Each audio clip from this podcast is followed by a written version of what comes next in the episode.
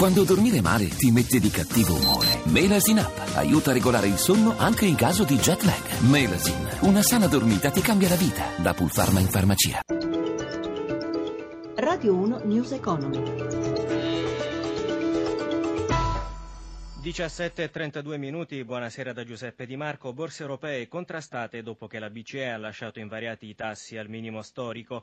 Fra poco ci collegheremo con Milano per la chiusura dei mercati. Parliamo ora di pensioni. Nel primo trimestre di quest'anno i nuovi trattamenti liquidati dall'Inps sono calati del 34,5% rispetto allo stesso periodo del 2015.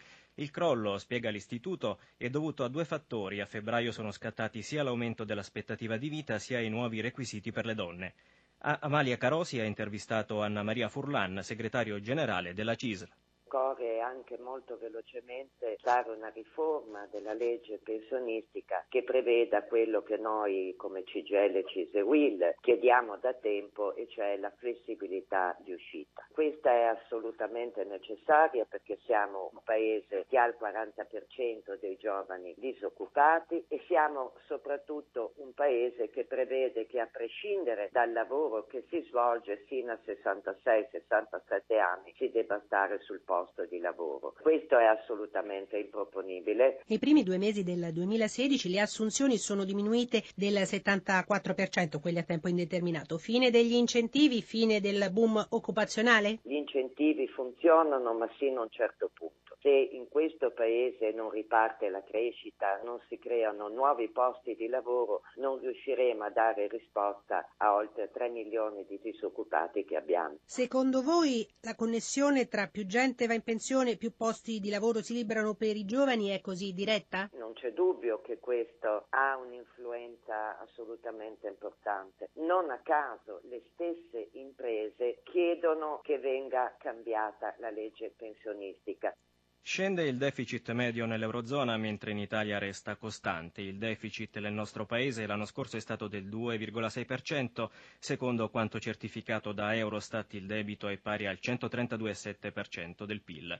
Questi dati non garantiscono che l'Europa ci conceda maggiore flessibilità, spiega l'economista Paolo Manasse al microfono di Gelsomina Testa. Io credo che i dati che sono usciti più o meno confermano le stime del governo e le precedenti previsioni degli internazionali sia europei che, che non europei. Eh, questo però non vuol dire necessariamente che avremo maggiore flessibilità per due ragioni. La prima è che ne abbiamo già goduto parecchio per le riforme che abbiamo fatto, in particolare per il Act e per le situazioni di crisi e in secondo luogo comunque in un certo senso avevamo già promesso di aggiustarci di più di quello che probabilmente faremo. Quindi non è chiaro che questi dati ci permetteranno di uh, sforare di più. Nei primi tre mesi del 2016 2015 c'è stata una contrazione delle pensioni del 34,5% secondo l'Istat. Come commenta questo crollo? Anche qua non credo che questi nuovi dati cambino di molto quello che già si sapeva. Il problema è un problema se sia o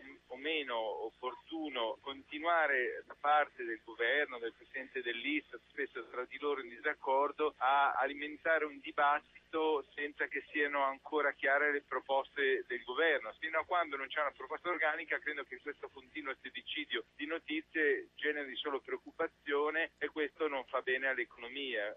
E ora ci colleghiamo con Milano per la chiusura delle borse europee, la linea Michela Coricelli. Sulla scia di Wall Street, contrastata, stanno chiudendo in questo istante in ordine sparso anche le borse europee sulle quali non si avverte un chiaro effetto delle parole di Mario Draghi.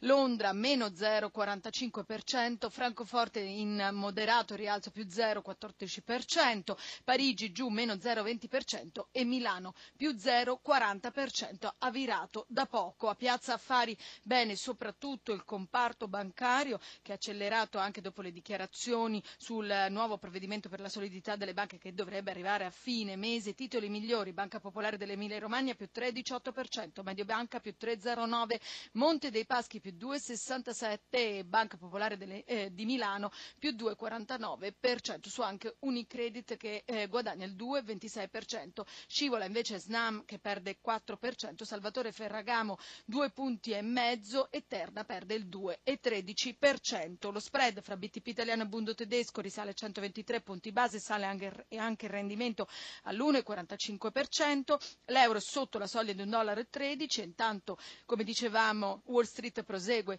contrastata, il Dow Jones a meno 0,22, il Nasdaq a più 0,18%. Linea allo studio. Grazie a Michela Coricelli, News Economy a cura di Roberto Pippan torna domani dopo il GR delle 11.30 in regia Ezio Bordoni da Giuseppe Di Marco. Buon proseguimento di ascolto. Radio 1 News Economy.